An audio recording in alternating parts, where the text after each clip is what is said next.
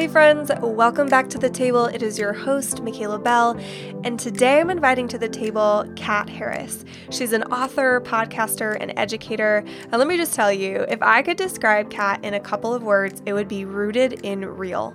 I know the word authentic is slightly overused these days, but at the core of what authenticity is, is the core of who Kat Harris is. I seriously value and appreciate the voice that she has and the way that she's pioneered certain messages around singleness, sex, and dating. I think that when you listen to this conversation, you're going to leave with a new friend. At least that's how I felt. If you guys have been around this podcast for, I don't know, more than like two seconds, you know that I love talking about singleness, and I especially love being real about it. In my course, The Savvy Single, we dive very deep into the complexities of singleness, but we really focus on who you are as a woman outside of the relationship status that you have. I know that Kat and I totally relate on that. She is also the host of the Refined Collective podcast, which is incredible. Go check it out right now, or maybe not right now, maybe after this is done. she also is the co founder of the online publication The Refined Woman. Her first book, which we talk, are talking about today, is called Sexless in the City, which will hit bookstores April 2021, right around the corner. And I have to tell you, she told me about the pre order bonuses that she has going on right now. So I highly recommend if you're listening to this and you can jump into that pre order bonus, go for it. Check it out at sexlessinthecitybook.com. Also, as somebody who's writing a book herself, I understand that ordering during the pre order is seriously like giving the author the biggest hug, high five ever. And I really want to be a part of championing her and her message. And we're all about that here at A Table for Two. We champion one another's voices. So I'm grateful that Kat was willing to, as always, get raw and honest with her experiences about exploring her own ethics when it comes to sex and relationships and dating. And trust me, we go over a lot in this conversation. You don't want to miss it. Also, we start out this conversation talking a little bit about Tex Mex, so bear with us for the first couple of minutes as we ooh and ah over food. But hey, I mean, the show is called A Table for Two. we talk a little bit about food too. All right, let's jump into it. Okay, Kat, welcome to A Table for Two. I'm so pumped to have you here today. Thanks for having me. I'm excited to be chatting with you and getting to know you better and just talk about all the things.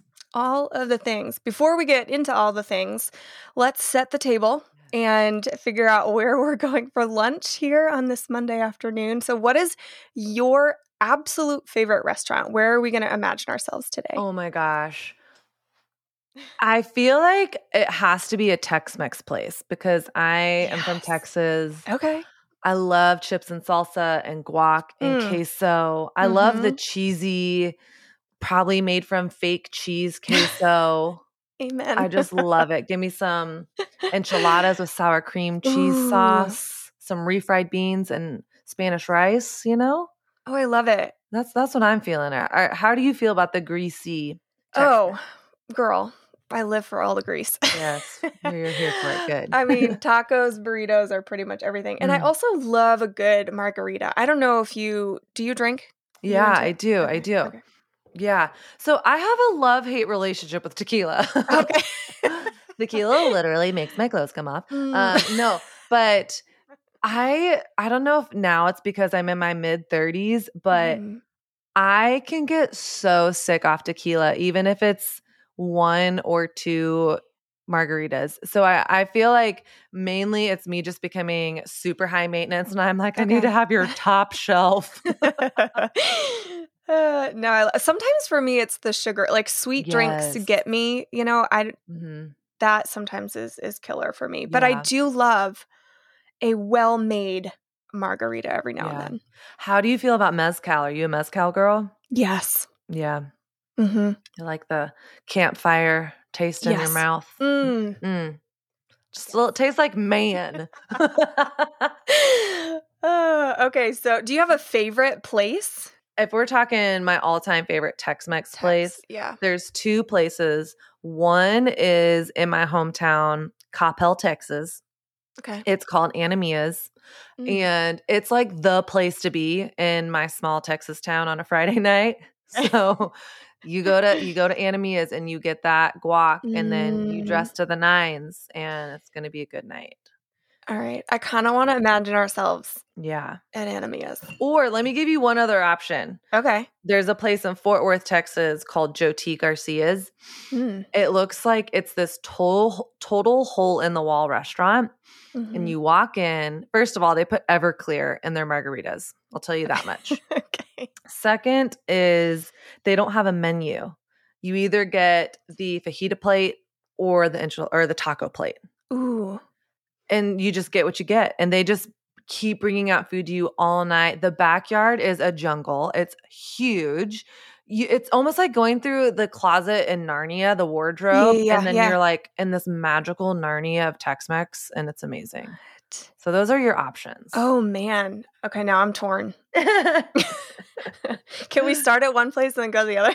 absolutely absolutely Uh, all right, cool. Well, I'm excited about our Tex Mex Monday date here. love it love it So fun. Well, I would love for you to introduce yourself and just share what you do and also like why your work that you're doing lights your soul on fire. Yeah. So I am a, a now author, which is kind of crazy to say. Yes. I wrote the book called Sexless in the City, a sometimes sassy, sometimes painful, always honest look at dating, desire, and sex. Mhm. I host the podcast, The Refined Collective, and I've had an online blog for the last nine years called The Refined Woman. Mhm. And why I do all of it is I kind of realized recently this thing about me that's always been true, but I didn't really know it was my secret sauce. And if there's an elephant in the room, I'm addressing it. Mm. If there's a a hard question to be asked that no one wants to ask, I'm going to ask it out loud. Mhm. And I've kind of said it like this for many years I ruffle feathers. Mhm. and I just realized recently that I ask the questions often that most people want to ask, but don't know they have the permission to ask. Mm, that's good. And I think that that has created a really beautiful community um, and a, a Mhm. space for honesty and authenticity and growth because I don't feel like we can ever really grow unless we give each other the permission to, first of all, be where we're really at in the Yeah. process of our story Yeah. and then be honest with where we're at and ask honest questions and doubt honestly and courageously. So, a lot of what I do is like yourself, I do a lot of coaching towards single women. Mhm. And I talk a lot about theology, spirituality, and sexuality, relationships, intimacy, and really in whatever season you're in, how to show up from a place of wholeness and freedom as opposed to fear, scarcity, and that little monster shame. Oh, yes. And we're going to for sure dive into some of that. But have you always been somebody that like ruffles feathers? Was that something that, like you've had since you were a kid? Or have you stepped into that because of some healing that you've done? I've always been that way. My my dad tells me this story and it's one of those things that I didn't even it's so a part of the fabric of who I am. Mm-hmm. I'm just a I'm just a truth teller. Are you an eight? no, Mhm. I'm not. Although I was just on a podcast recently and he was convinced I was an 8. Okay. Um I have a I have mad res- I have like I get I'm like mad protection over the underdog for sure. yeah. Um, but my dad tells this story from when I was little, and we were at my brother's baseball game and we were leaving, and he ran into a guy from his work. And, you know, I'm what, six years old. Mhm. And my dad introduces me to his coworker, and I lean over to my dad in front of the coworker and go, Well, he's a real fixer upper. and my dad just like put his hand over his face and was like, "Oh, sorry, bye." and he to this day he's like, "He was a fixer upper. How did you know that?" um, but I've just kind of always been a person that has said spoken my truth. I think if Mhm. anything that I've really had to hone is to learn timing Mm. and grace and sometimes surrendering surrendering the idea of being right for a relationship Hmm. because just because you're right doesn't mean you're right. You know what I'm saying? I You can be exactly right and saying. really Mhm. wrong with how Mhm. you approach life. Mhm. So, Yeah, that that's so so true. So mhm. when you um when you decided or like what was the driving force behind writing the book or what made you keep going with writing because i'm right now writing a book and it's just not it's n- not what i thought it was was it's gonna the be like Let's just be It's- honest. It's the worst. it's so hard. it really is so hard and i've interviewed so many authors i was just talking to um, do you know who jordan raynor is I don't know. author. Oh, he's such a great author. Um, but I was just talking to him about writing a book and everything, how it's just not what you think it is. And so your why has to be such a massive driving force. Mhm. Yes. So what was that? Like what made you feel like this book needs to be in this world? Yeah. Well, gosh, a few things. First of all, I don't know if you know Anne Lamott. Do you know who Anne Mhm. Lamott is? Mhm. D- Mhm. Have you read her book Bird by Bird? I have not. Stop. Li- pause this freaking conversation right now. Go to Amazon. Do yourself a favor. Buy Bird by Bird. It's a book about how to write, but it's Mm. not. It's not what you think it is. If if you never ever were to write a book, you should read this book because it's hilarious. Mm, mhm. She's such a funny writer, but she just talks about how crazy you feel when you're writing. You're like, oh my gosh, I should wait, my tooth hurts. I think I need dental work. Wait, do I have I think I'm bipolar. I think I need to go to the doctor. I think I need to Yep. clean under my bed. And the hardest part about writing is actually sitting down and writing. We love Mhm. talking about the idea of writing, but when you actually have to sit down and do the damn thing, it's Yeah, it's freaking hard. it's real hard. So, um, why did I write my book? Well, I think three big reasons is first, I grew up in Texas, so the belt buckle of the Bible Belt South. Mhm. I grew up in the early early 2000s, 90s during the height of what has been coined the purity movement Mhm. in evangelical culture. So that was a movement that what basically a huge marketing campaign to get to get high school students not to have sex outside of marriage. Mhm. And It I would like well. to I would like to think that there were good intentions behind Mhm. that, but good Mhm. intentions really don't mean much if Yeah. the consequences are toxic. Yes. So I learned a set of rules and do's and don'ts about sex, dating, my body, gender Mhm. roles that really didn't have a lot of vision, Mhm. but just it was do this, don't do that. Good Christians don't have sex. If you want to be good, do do this, don't do that. Mhm. And that worked for me until it didn't work. Mhm. And I found myself in my late 20s on the heels of a breakup, living in New York and realizing outside of because quote unquote the Bible told me so, I Mhm. had no idea what I believed about sex yeah. or God for that matter. Mm-hmm. And so I before this was a book, it was a personal journey of me giving myself the permission to ask really pointed questions like does the Bible really say not to have sex outside of marriage? Is that still a thing? Is it just some antiquated Christian norm that's no longer relevant?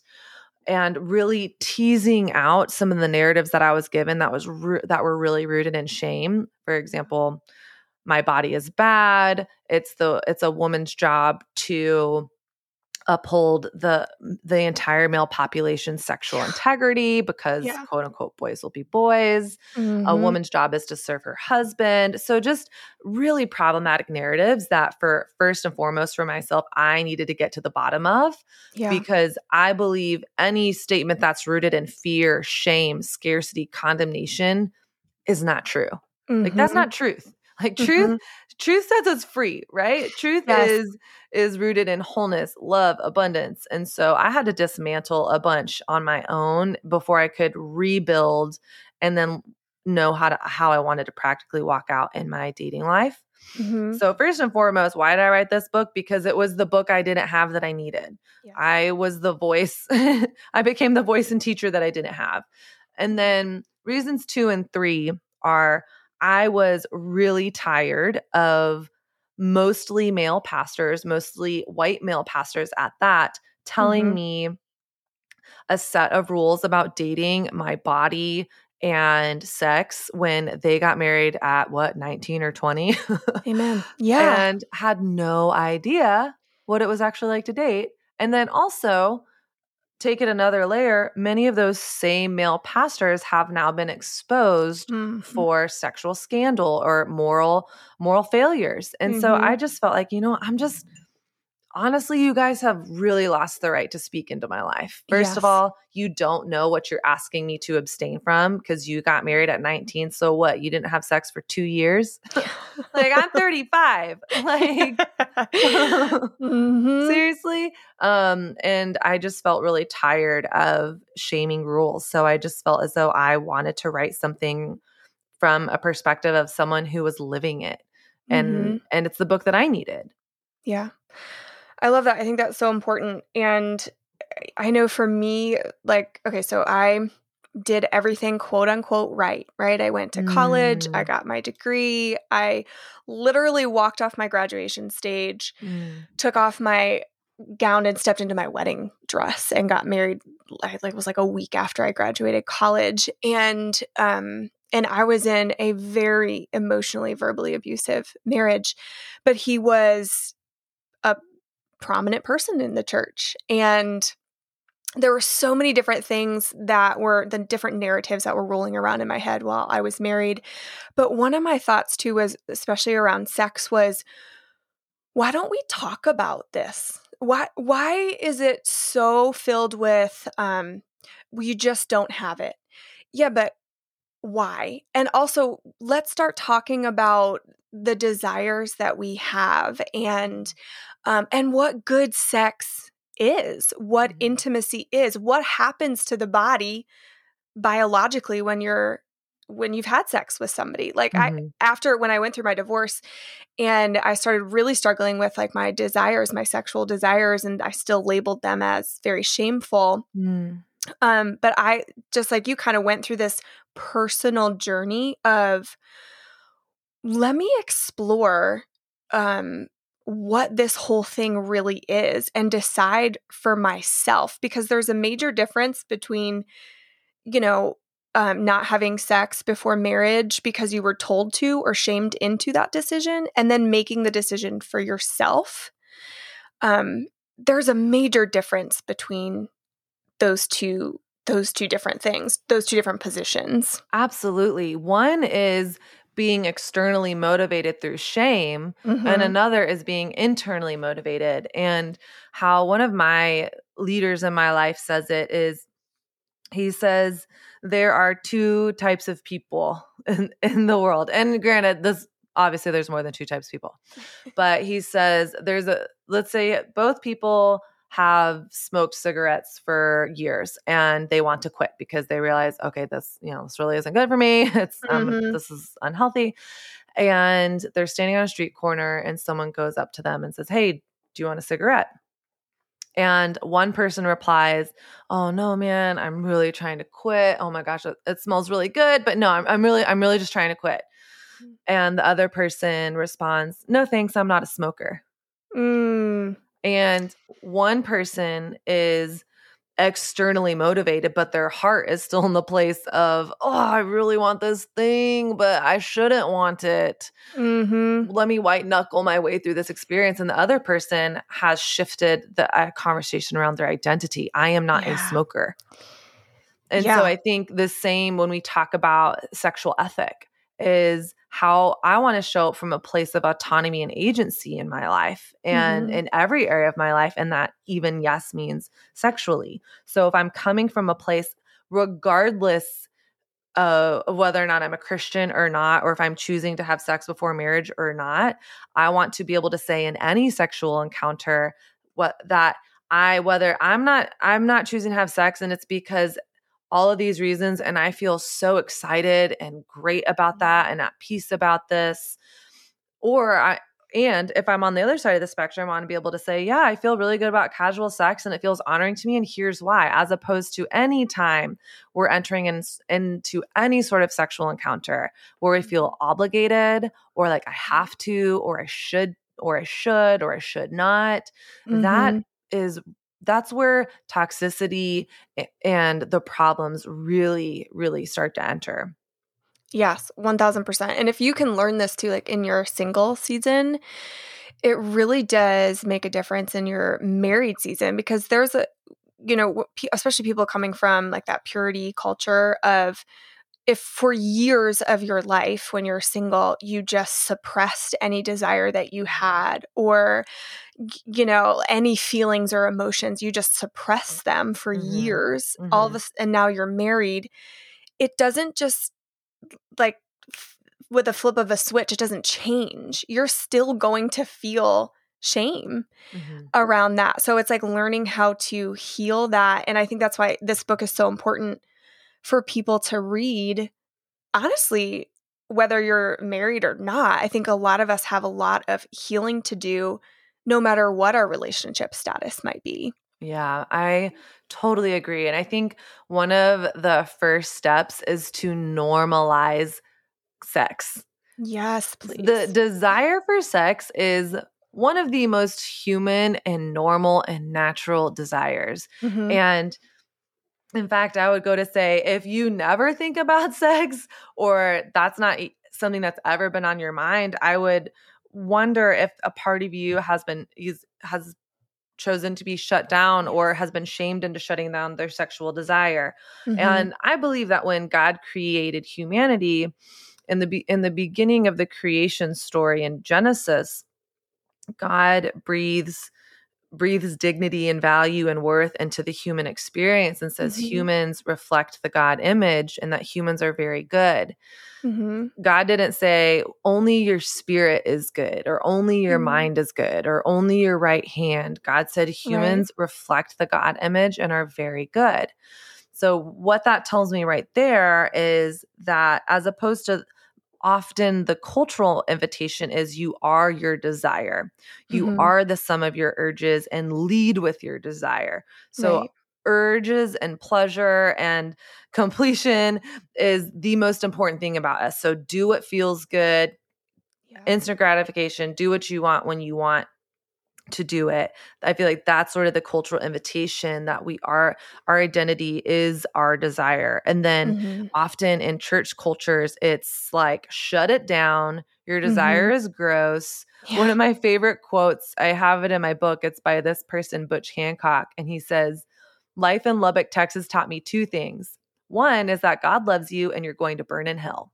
The other is that sex is the most awful, filthy thing on earth and you should save it for someone you love and I read that and I instantly was like, I need that in my book, but also how true. We have yeah. we we teach a message that we are compartmentalized beings mm-hmm. and that sexual desire is gross, bad, sex is taboo, and we create sh- absolute shame around that. We yeah. and so we shut down part of what it means to be human. Mm-hmm. And in that, we we shut down part of the god image in us. Yeah. And so i just go back to that original text. God breathed the breath of life into humanity and said we are very good. So that means my sexuality is not who i am like culture says but it's a part of who i am. Yeah. And so that means regardless of my relationship status there are beautiful and healthy ways to express my desire in ways that feel in alignment with my values. And it also teaches the idea that we are not compartmentalized beings. Mm. Because mm-hmm. I believe we can't shut down part of us without shutting down all of us. All of us. One of one of my old coaches used to say it this way: "You're either pregnant or you're not." so you can't just completely shut down your sexual desire and live mm-hmm. as an mm-hmm. integrated human mm-hmm. being. Right. Yeah, that's so good. There was one of those as you were talking, I was thinking about this one. I think it's Brene Brown that always talks about the difference between like guilt and shame. Like guilt says, mm. "This is what I've done," and shame says, "This is who I am." Yeah, and yeah, shame says, of, "I am bad." Yeah, and guilt yeah, yeah. says, "I did something bad." Yeah, exactly. Okay, can you walk us through that process of what it was like for you to personally discover your own sex ethics? Okay, before we get into Kat's juicy answer to this question, I want to tell you about something special I'm doing for y'all that are listening right now. I have a, a workshop called the Own Your Now Workshop where I talk about my three shifts framework to finding fulfillment that nobody tells you about. I see you. I know that everywhere you look, you're being reminded of everything that you don't have and things that you want. We are constantly bombarded with images, slogans, commercials, and TV shows that romanticize where we quote unquote should be in life. And I want to help people learn how to embrace their right now season because I believe that until you value where you are right now, you won't be invited to your next.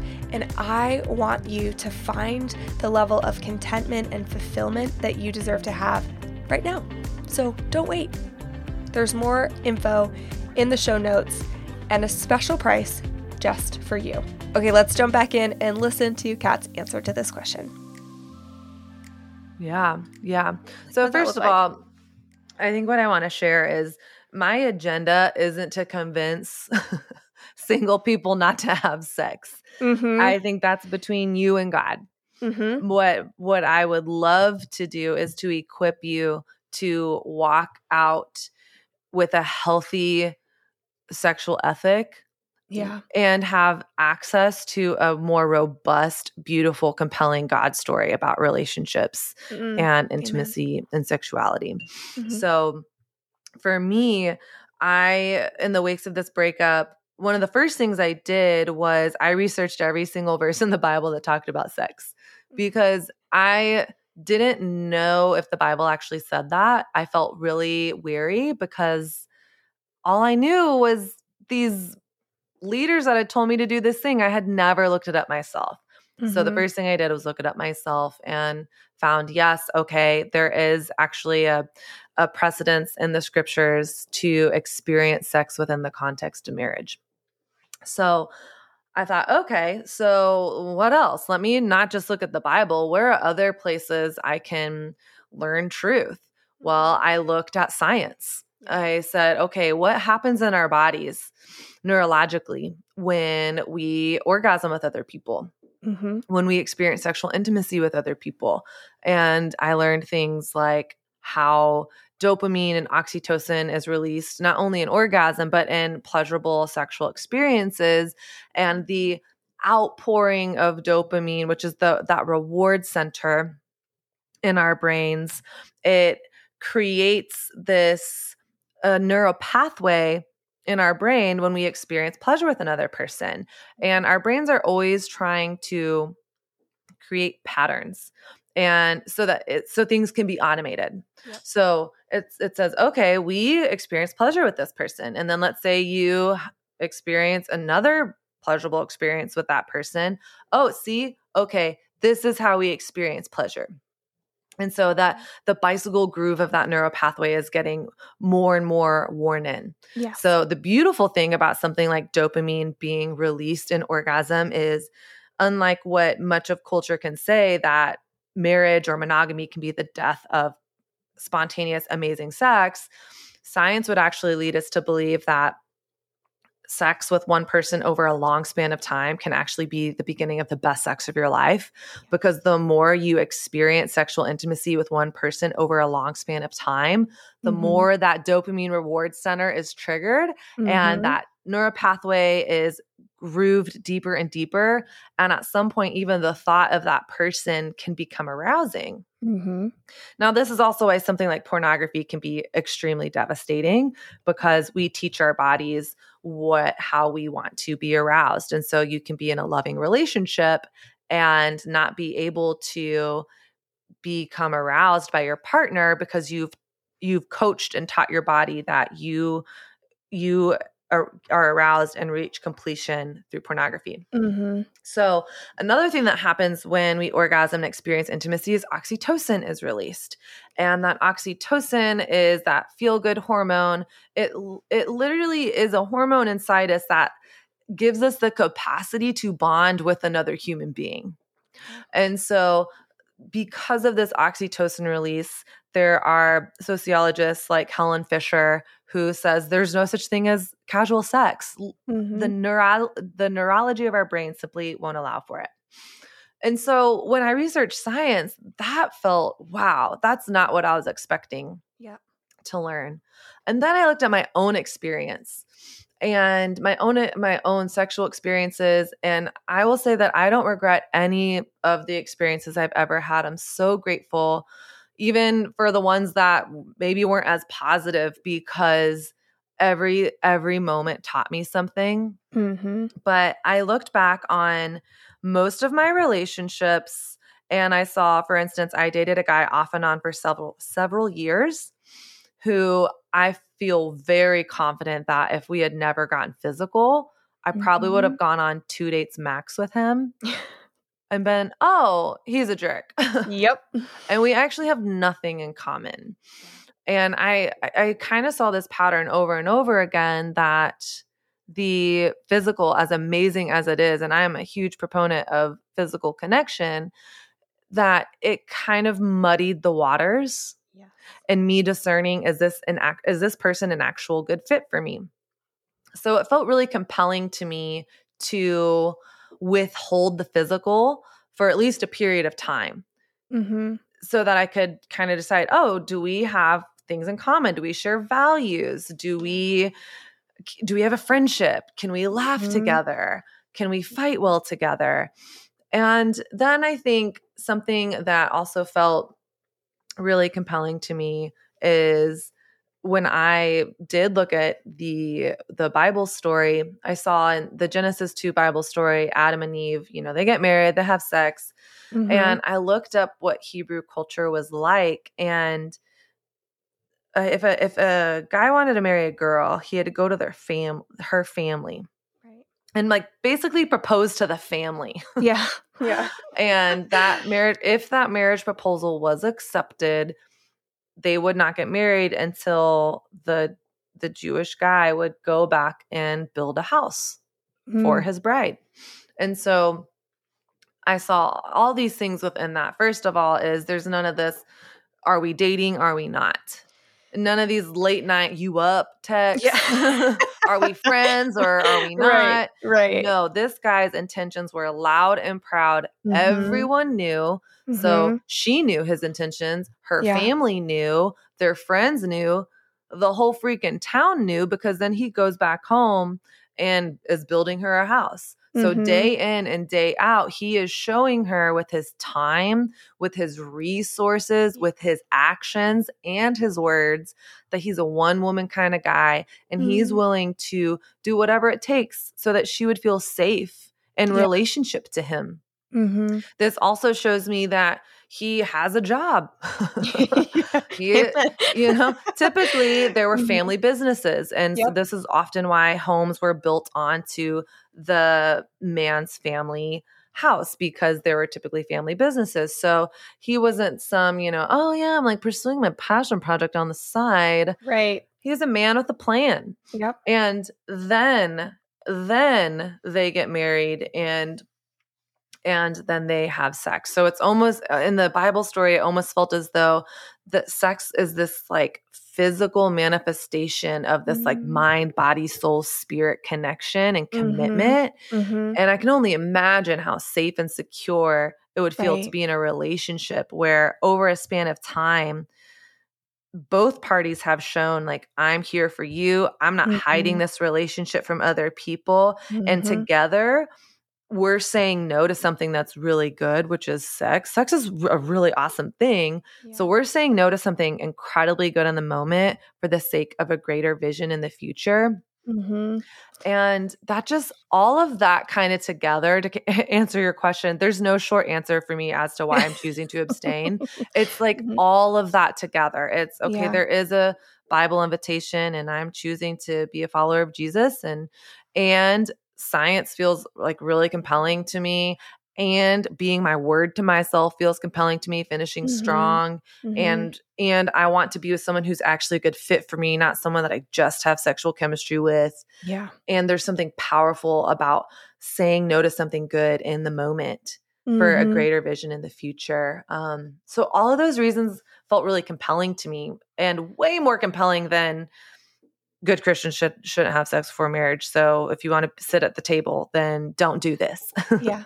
Oh my gosh, I, there are so many things that I I want to say in that. But one of the things that I talk a lot about this just in, in my coaching and everything with with single women is exploring and not being afraid of science because uh, and one of the things my pastor um, his name is Dr. Dharius Daniels and um, he always says like i invite you to bring your brain to church like i invite you to explore things and i love one thing you said earlier in this conversation to doubt honestly mm. and and being able to ask ourselves these questions and learn about science and about the body and it's one of the things i teach like let's talk about what happens biologically when you have sex emotionally when you have sex and there's so many terms that that we use like soul ties would be kind of mm. similar you know mm-hmm. from a religious standpoint but there's also science backed behind it and sometimes that helps you to have a different level of understanding um that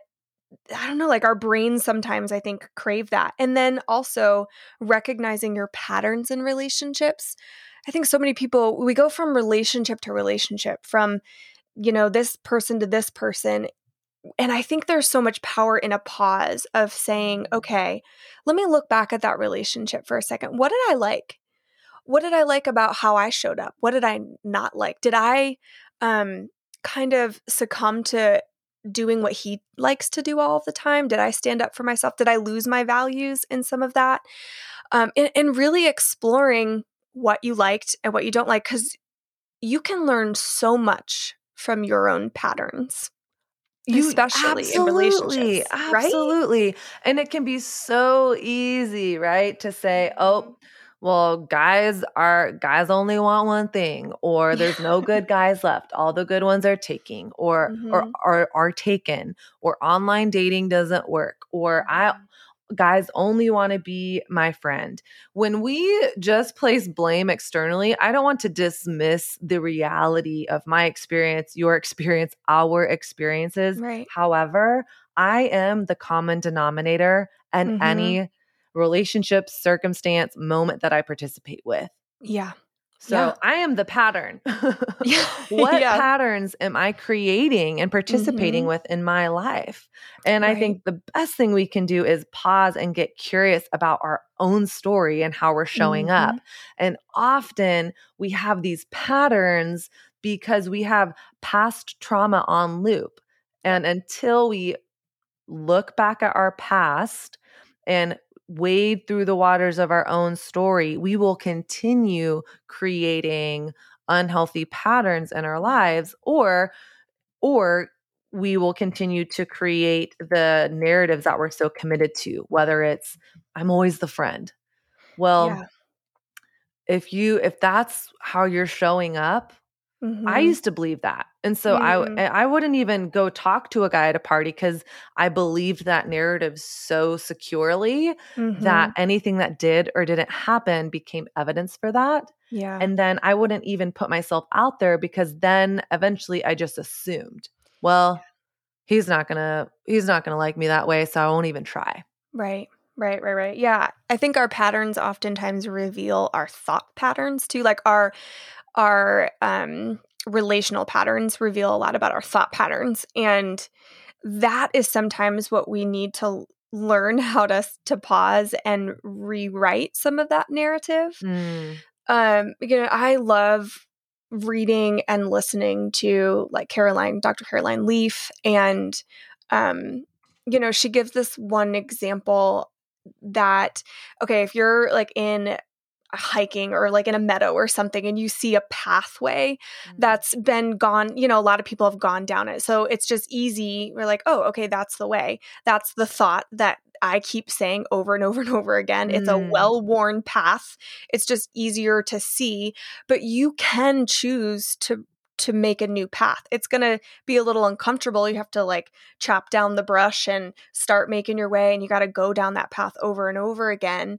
Um, and then when you're staying on that path, the other path that was well worn, it starts to grow other things. And, and all of a sudden, after a while, you know you can't really find that place but you can create new thoughts right. and and create new narratives in your mind that really have an effect on relational things that that are going on in your life. I used to say all the time, I'm bad at relationships. I had two massive breakups, one mm. after the other, and I just thought I must not be good at relationships.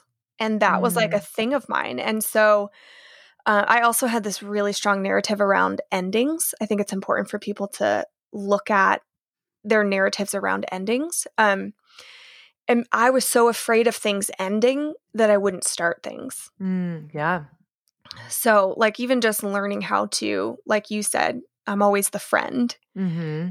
Catching those thoughts, like it says in the Bible, you know, making them captive to God and rewriting some of those in a healthy way. Yeah, so I think important. that's so important. I think it's so important to really be able to identify what are the beliefs that i'm holding on to mm-hmm. and mm-hmm. and then why do these beliefs feel true yeah. Why do you feel like you're not good at relationships? Well, you probably had a couple experiences that led you to believe that. Mm-hmm. And guess what? You're human. I'm human, which means there's going to always be opportunities to grow in every area. Yes, even in my relationship capacity and how I show up in my relationships. Yeah. And so I think it takes being willing to have a posture of curiosity about who I am, how I'm showing up, and then the courage to take responsibility. Yeah. Mm, that. I'm a, I'm bad at relationships if I say I am.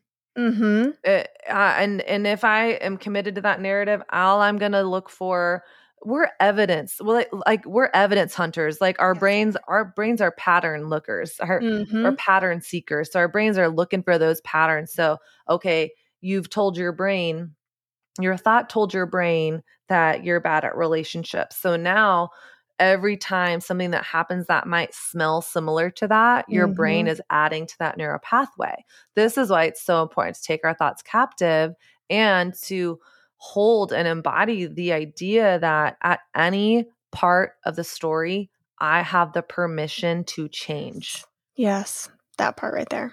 I and it, it, might not be easy. Mm-hmm. Growth Growth is not easy. It can be filled with ease, but it often is filled with pain and hard hard moments of mm-hmm. looking back back on our pasts and can feel really scary, but I believe there's no greater work.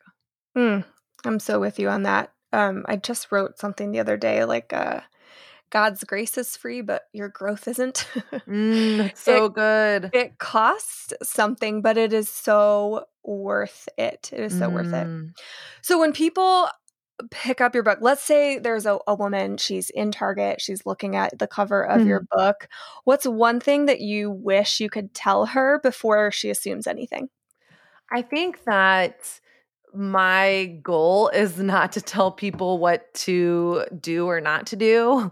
So my goal isn't to tell you here's 10 reasons why you shouldn't have sex. My my heart is to first hopefully by you experiencing my story that you also experience that you have the permission to ask hard questions. Mm-hmm. You have the permission to dig into your own story and I want you to leave equipped with the tools to develop a healthy sexual ethic that also has a, hopefully a, a, a more robust vision outside of a set of rules. Um, mm-hmm. Um, and that honestly, no matter who you are or what you do or do not believe, or whether you are in or out of a relationship, that hopefully my story can help you feel a little bit more seen and known and in your experience of being human. Mhm. Mhm. Yeah. Okay, second imagination situation here. Mm-hmm. I just um okay, you're on a beach, mm-hmm. right? And you look over to the woman that's next to you and you see your book in her hands. Mm-hmm. Two questions. First, what do you feel? Oh my gosh. I feel honored and also probably scared. Mm. It's why so super vulnerable. I mean, yeah. I'm very proud of my book, and there are also parts of it that I wish were different, mm. but we can't. At some point, you kind of have to let it go yeah. and put it out there. And so, I think I would feel honored that someone would take the time to invest into my words And also, the insecurity part of me would be like, Does she like it? Does she like me? Am I worthy? Am I enough? Is my story okay? Am I a good writer? yeah. So you're human. Okay. Yeah, basically. That's good. What would you ask her anything? Would you like engage in a conversation? If I just saw some random person reading my book? Yeah. Um, I don't know. I think it would honestly depend on how I was feeling that day. Mm-hmm. I can sometimes be the most extroverted person in the world, and other days I just want to be invisible and hide behind my shadow. Yeah. But I think I w- I'm always interested in curious in people's thoughts, and so I would be probably, let's say I wanted to go up to her, I would be cur- curious and say, "Hey, I'm so curious about your thoughts about this. Is there anything Mhm. that resonates? Is there anything that that that doesn't feel that doesn't resonate with you? What Mm, questions do you have?" Yeah. Yeah. I love that. I always just think it would be so interesting um to like be able to talk to the author of a book. You know, Mhm. I just think that that that's so interesting to I, I wonder what people would say or what question you would ask her. So, Mhm. um how would you Okay, so you're single right now, right? Yes, ma'am. And how are you navigating today's dating culture? Yeah, well, especially in pandemic times, Yes. I've been doing a lot of online dating, Mhm. and sometimes it's great. Sometimes I need a break from it. So I usually give a couple months, uh, usually two or three months, being super intentional about it. And by that, I mean really making a point to go on six days a week, 15 minutes a day, starting conversations, swiping, setting up times to meet with people. And then I'll take a break because sometimes I, I feel burnt out.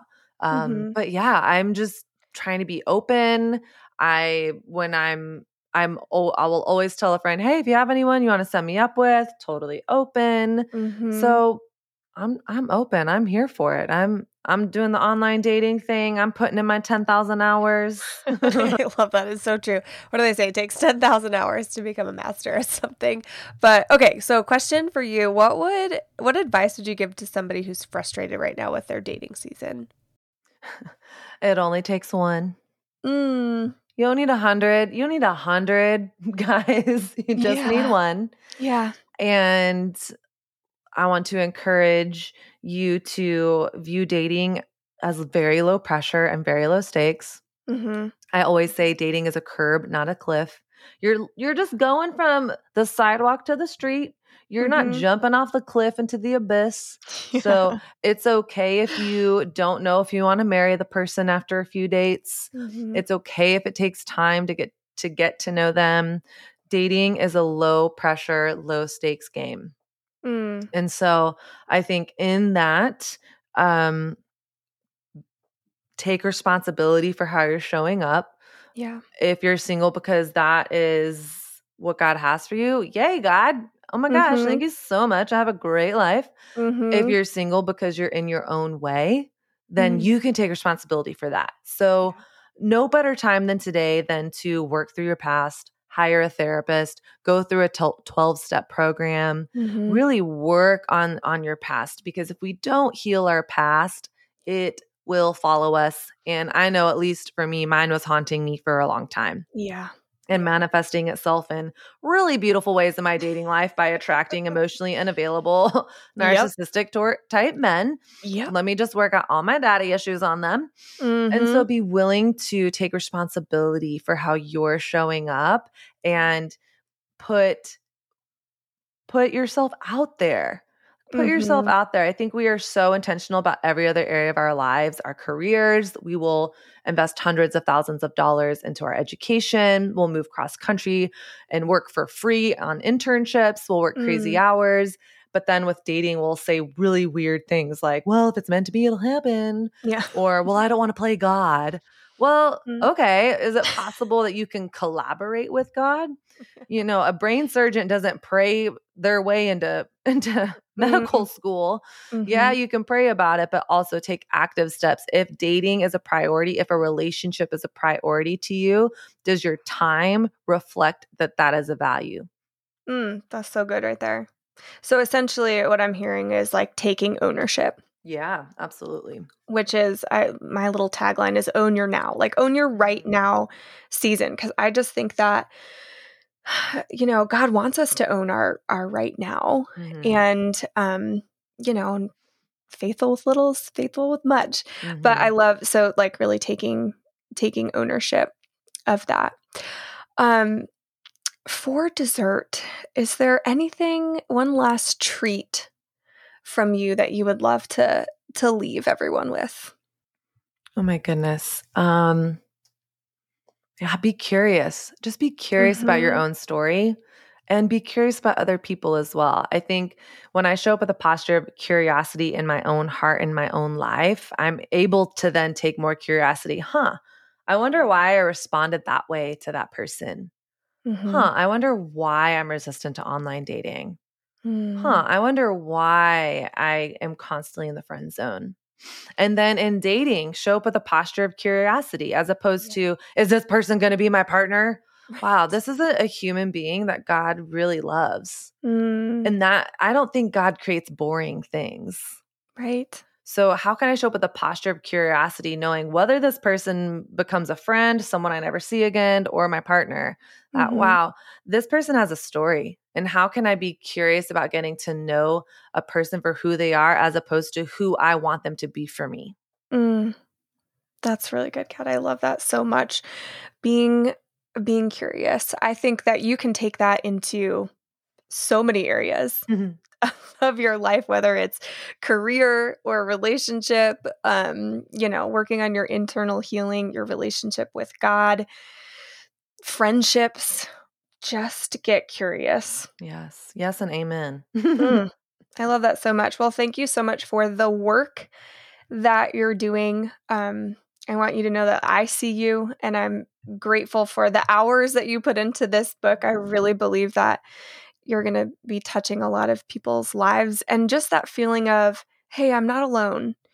Is incredibly powerful and I think so needed and necessary in the world that we live in mm, right now. And so I just want to honor you and um, just acknowledge the work that you've put in. So I'm I'm really excited. What is what is or where can everybody find you? I would love yeah. to do, I know like you have an incredible podcast. Um and yeah, if you can shout out where they can buy the book, where they listen to the podcast, where they can find you.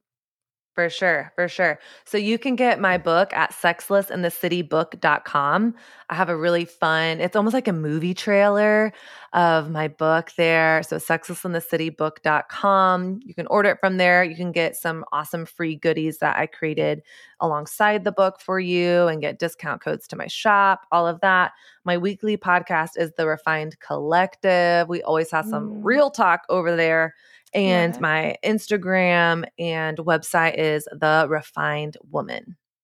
Awesome. And I'll have everything in the show notes as well. But thank you so much for showing up, for being willing to just be real and raw with your story. Uh, I'm so excited to see uh, just how God uses you in the in the future. Thanks so much. I really appreciate that. And thank you so much for having me. This has been so much fun. Well, friends, thank you for grabbing a seat at the table today. Your presence matters and your story matters. I want to know what your biggest takeaway was from today's conversation with Kat. Was there something that she said that you really resonated with? Are you so pumped to order this book? I hope that so many of you do because part of this community and this platform, I want to use it to help champion other people's voices. And we get an opportunity to do that, to be able to support the this message and this mission. How cool to be a part of something like that. Again, I'd love to know what you thought of this week's episode. Share it with us on Instagram and make sure you tag at Michaela Belle and at the Refined Woman Kat. And I would both love to hear what your biggest takeaways were. So tag us and I'll be sure to share, and reshare that on Instagram. I love you guys. We'll see you next time at the table.